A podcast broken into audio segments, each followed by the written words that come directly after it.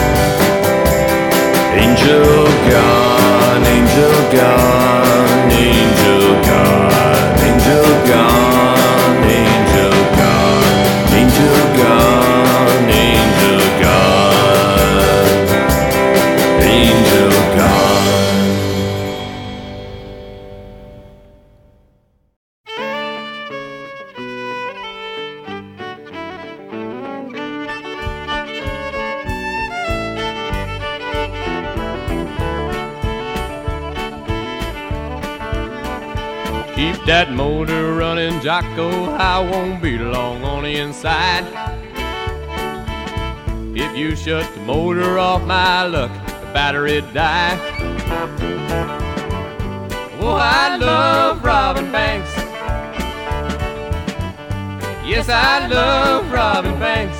You tell her, tell her things. Oh, honey, for me. Well, we left Argentina, we had Alaska in our eyes. Head out for them clear cold nights in Whitecap mountain lines now. Lord, I love being chauffeured. Hun, I love being chauffeured. I'm a backseat gopher. Riding in the car with you. Keep them dogs quiet, good boy. I won't be long in the barn. If you get scared and run, you bastard, I'll break your arms now. Lord, I love poaching chickens. Hun, I love poaching chickens for frying finger licking. Some kind of good.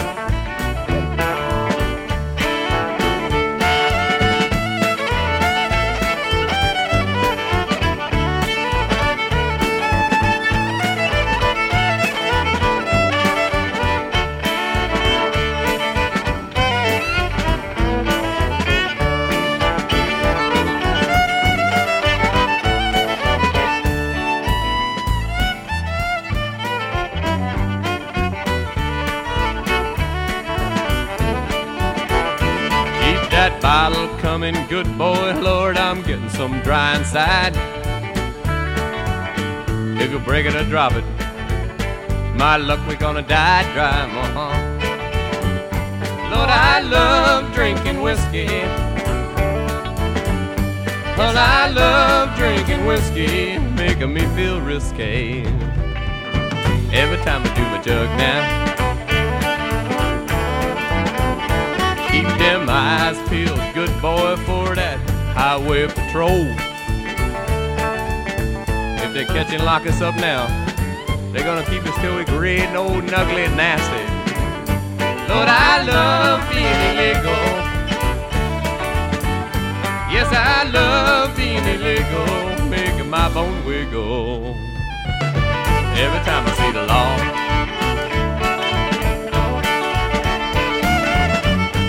Yes, I love robbing Banks. Oh, I love being chauffeured. Yes, I love poaching chickens. Lord, I love drinking whiskey. Yes, I love being illegal. Lord, I love Robin Banks. You tell her, tell her honey full of me.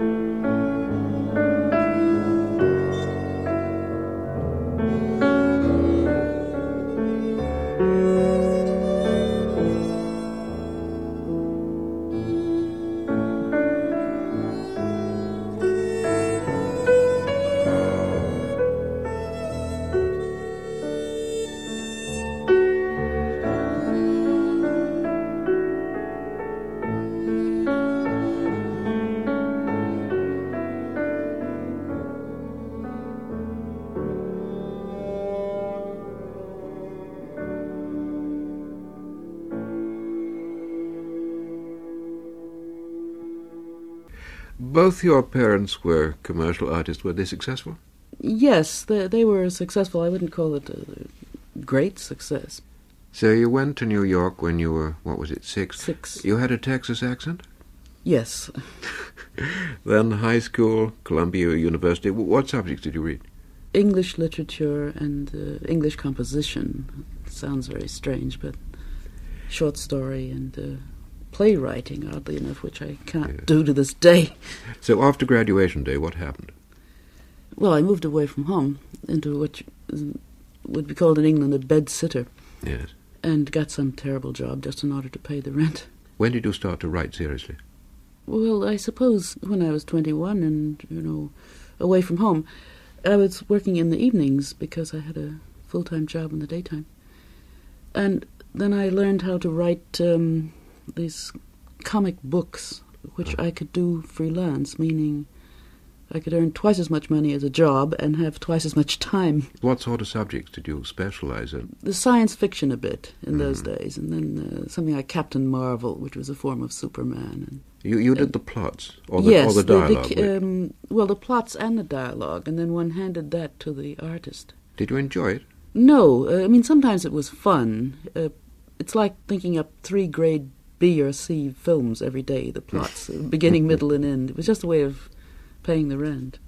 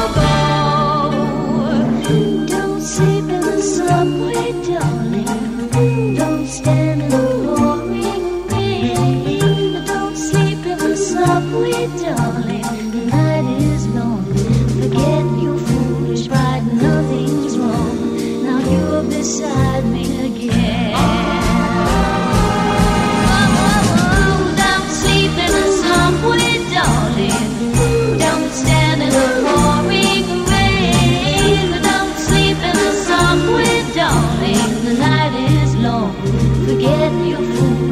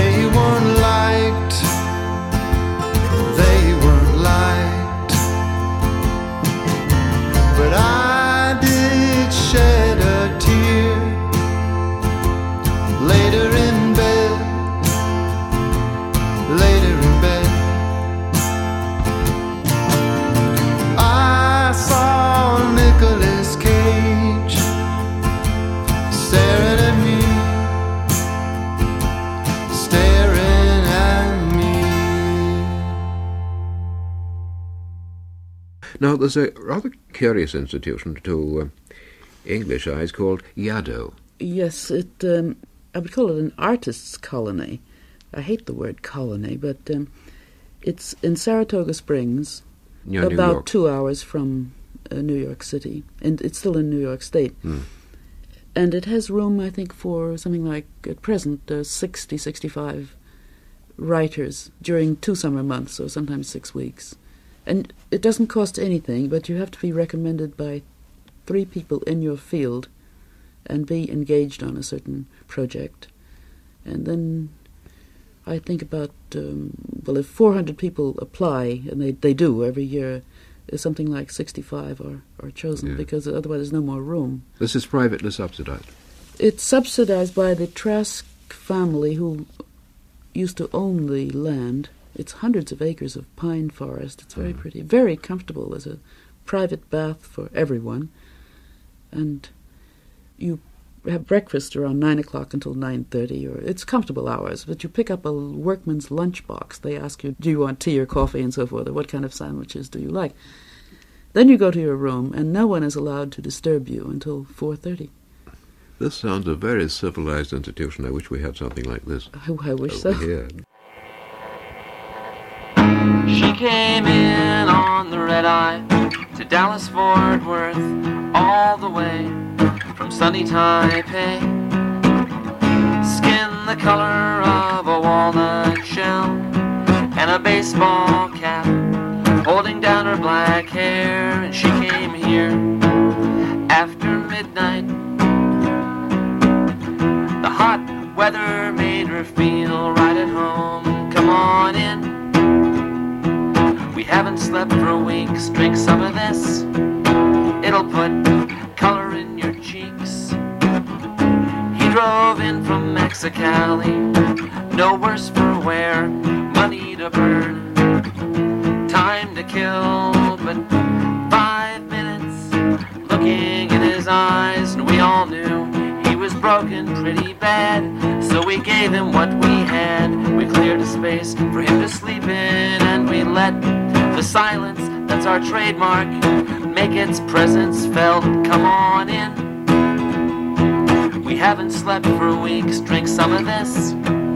It'll put color in your cheeks.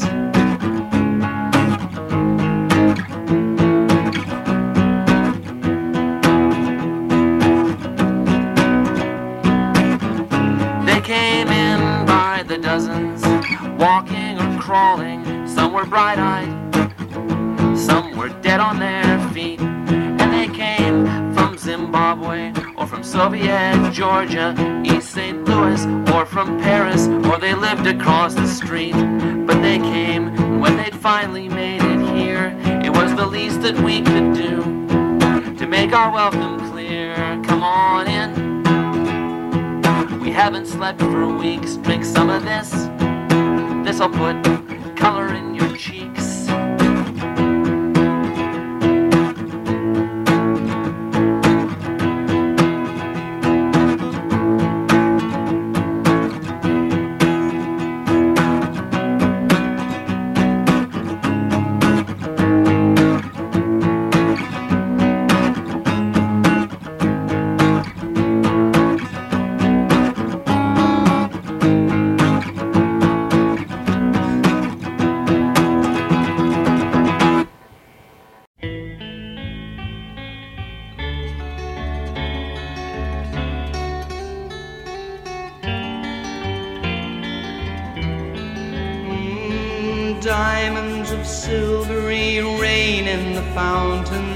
ten cent red roses from department store counters.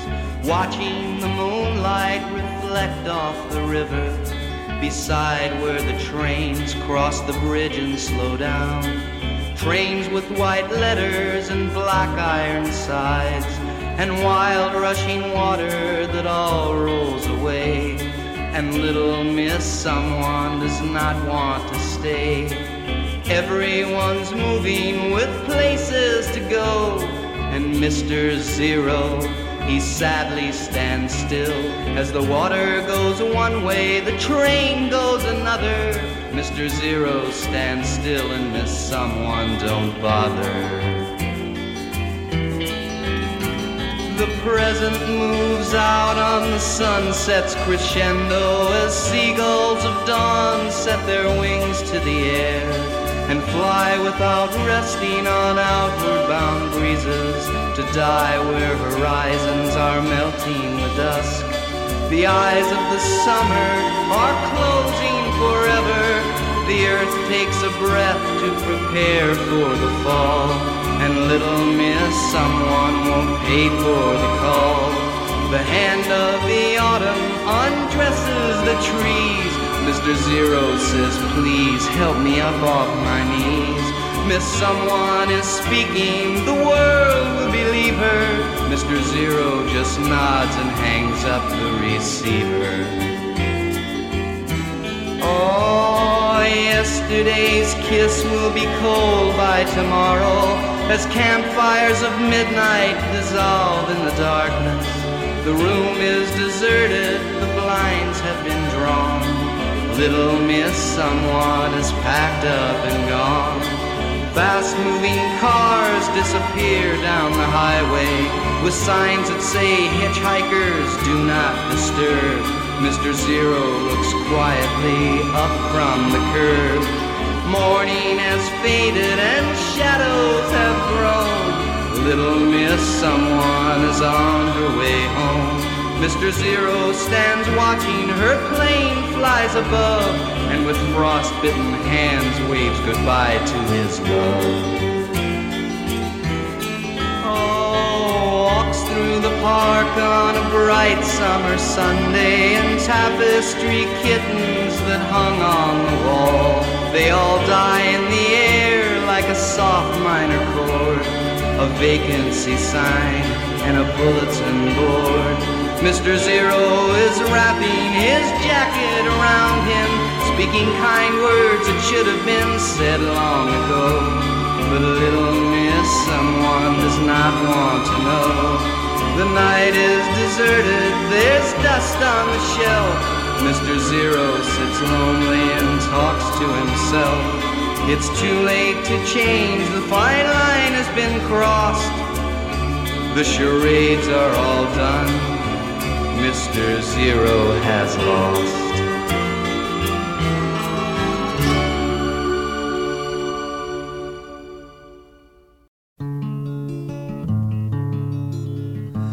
Jesus was a working man and a hero you will hear, born in the town of Bethlehem at the turning of the year, at the turning of the year.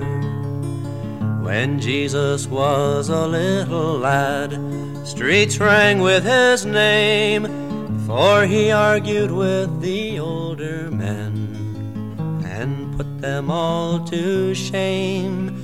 He put them all to shame. He became a wandering journeyman, and he traveled far and wide, and he noticed how wealth and poverty live always side by side, live always side by side. So he said, Come, all you working men, farmers and weavers too, if you would only stand as one. This world belongs to you, this world belongs to you. When the rich men heard what the carpenter had done, to the Roman troops they ran saying, Put this rebel Jesus down. He's a menace to God and man. He's a menace to God and man. The commander of the occupying troops just laughed and then he said, There's a cross to spare on Calvary's hill. By the weekend he'll be dead. By the weekend he'll be dead. Now Jesus walked among the poor, for the poor were his own kind, and they'd never let them get near enough to take him from behind, to take him from behind. So they hired one of the traitors' trade, and an informer was he. And he sold his brother to the butcher's men for a fistful of silver money, for a fistful of silver money. And Jesus sat in the prison cell, and they beat him and offered him bribes to desert the cause of his fellow men and work for the rich men's tribe, to work for the rich man's tribe.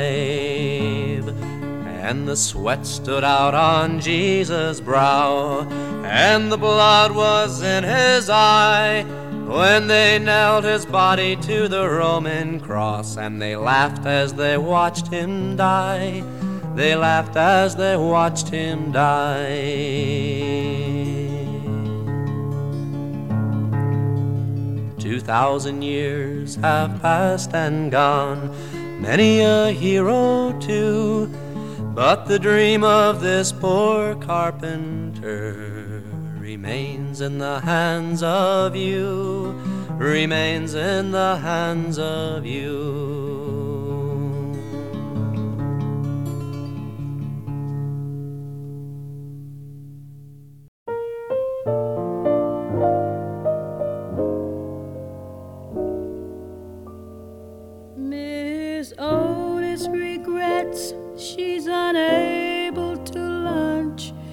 Today.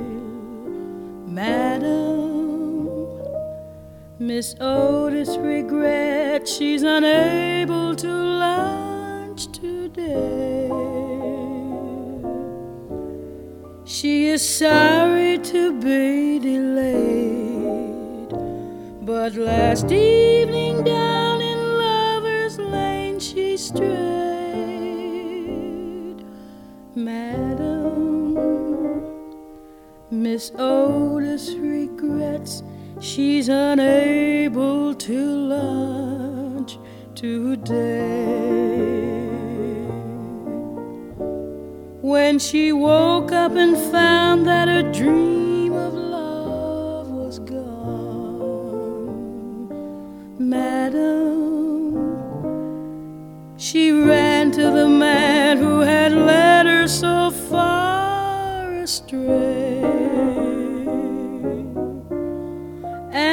From under her velvet gown, she drew a gun and shot her lover down. Madam,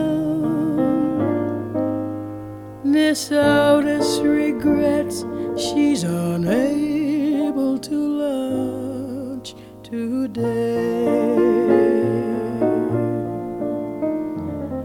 When the mob came and got her and dragged her from the jail, Madam, they strung her upon the old willow across the way.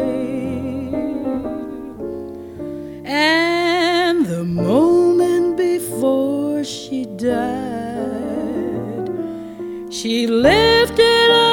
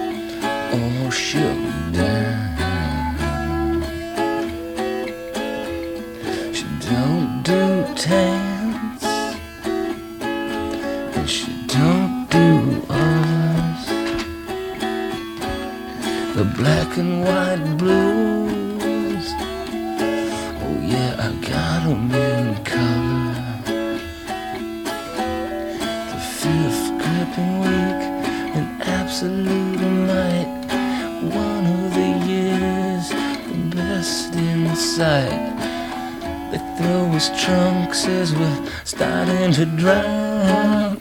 We're all shook down.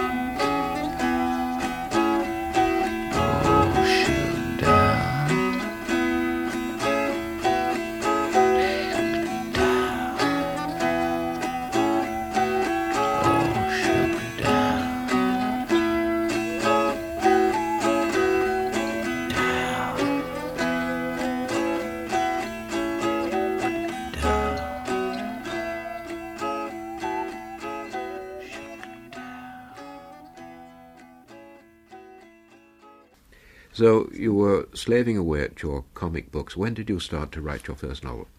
I made a bad start, um, I think, age 23, on a, a novel that I. Oh, 22, in fact.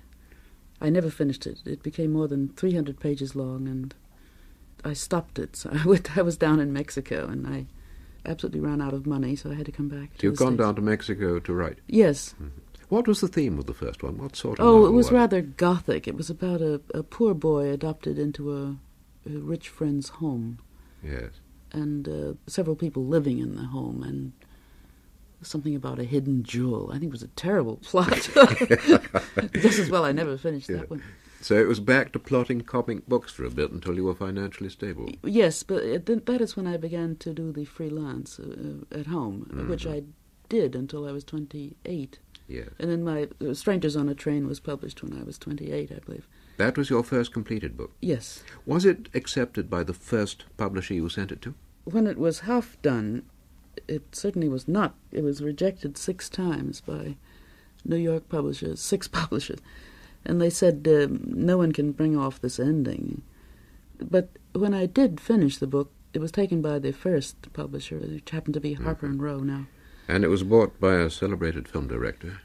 Uh, yes, very soon, uh, uh, maybe thanks to a New Yorker, very small but good review, uh, Hitchcock uh, took an interest in it and bought it. and made a celebrated film.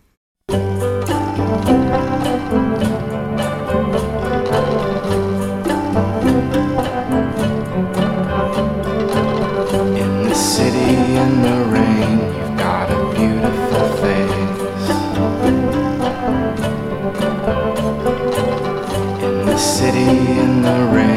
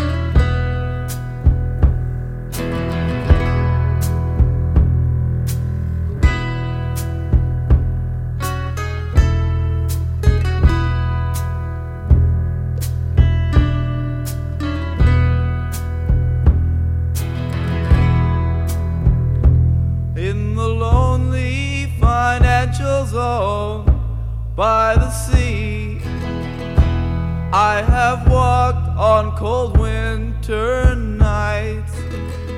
I've stood in awe so silently under the buzzing electric light. Boats in the harbor, gulls on the pier, ships and trucks and sailors in the bars in the lonely financial zone by the sea. I've often walked under moon and stars.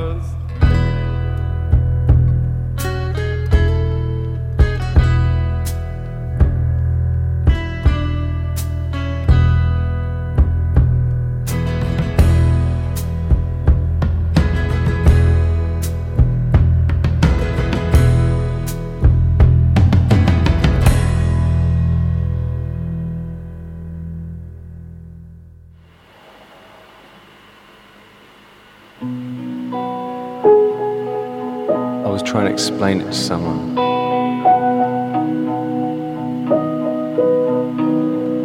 Like over the iron bridge overlooking College Lane, Claire loves Peter is written in paint. And bubblegum fossils are beautiful to you. Trees and footballs and the train choo-choos. It's supposed to bring you luck, and sometimes it is rain, but somehow it is summer, singing in your Walkman, sings you over the rails alive. 1969. I'm beginning to see the light. I'm beginning to feel alright. But I really can't describe it at all.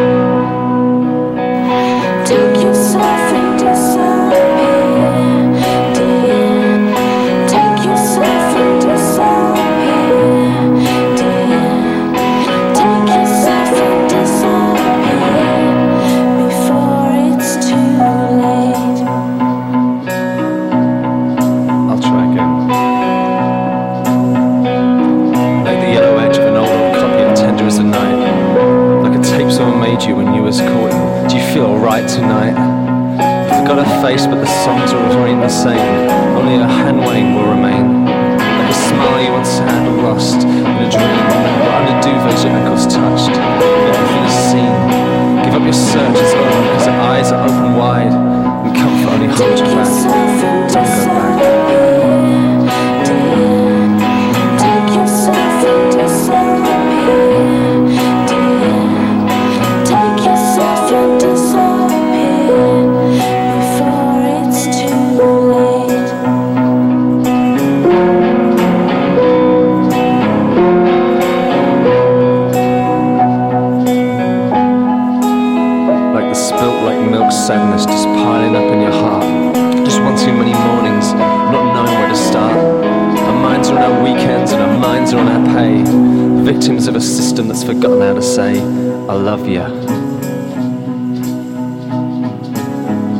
Chance to dream a lot, dream aloud.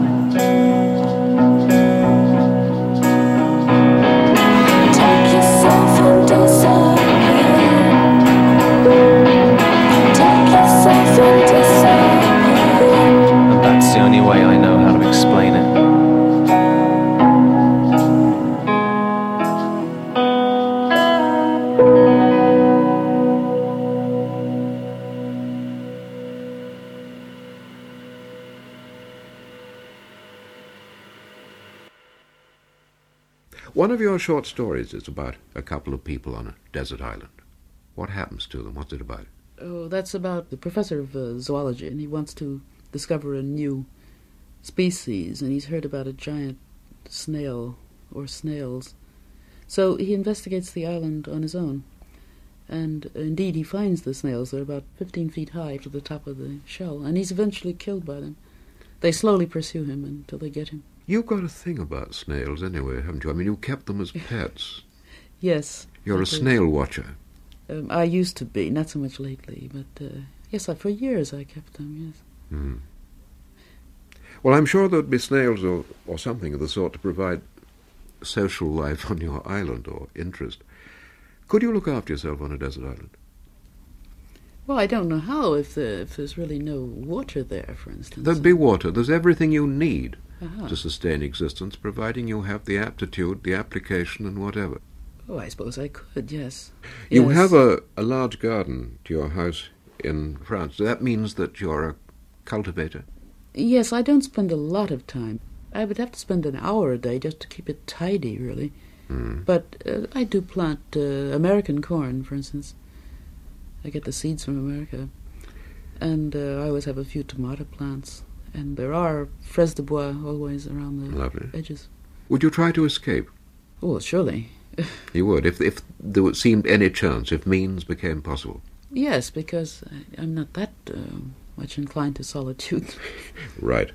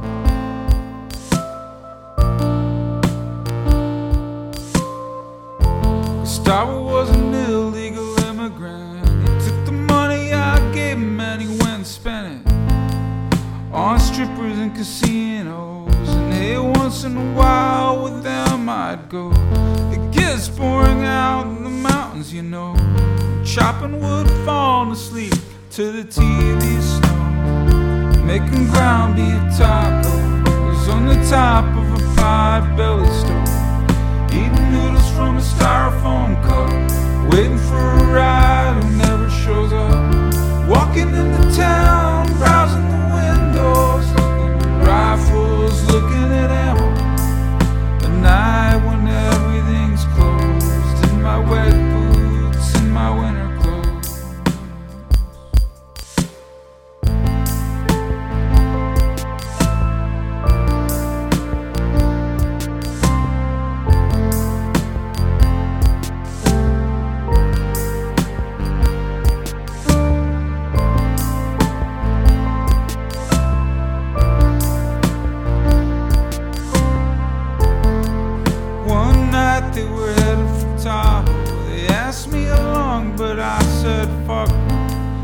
I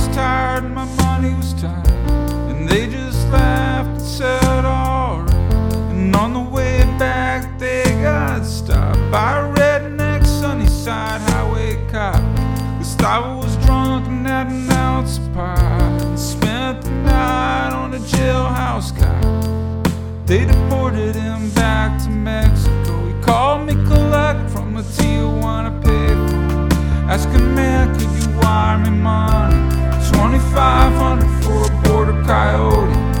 He needed work and he missed his family. But I hung up and I said, I'm sorry.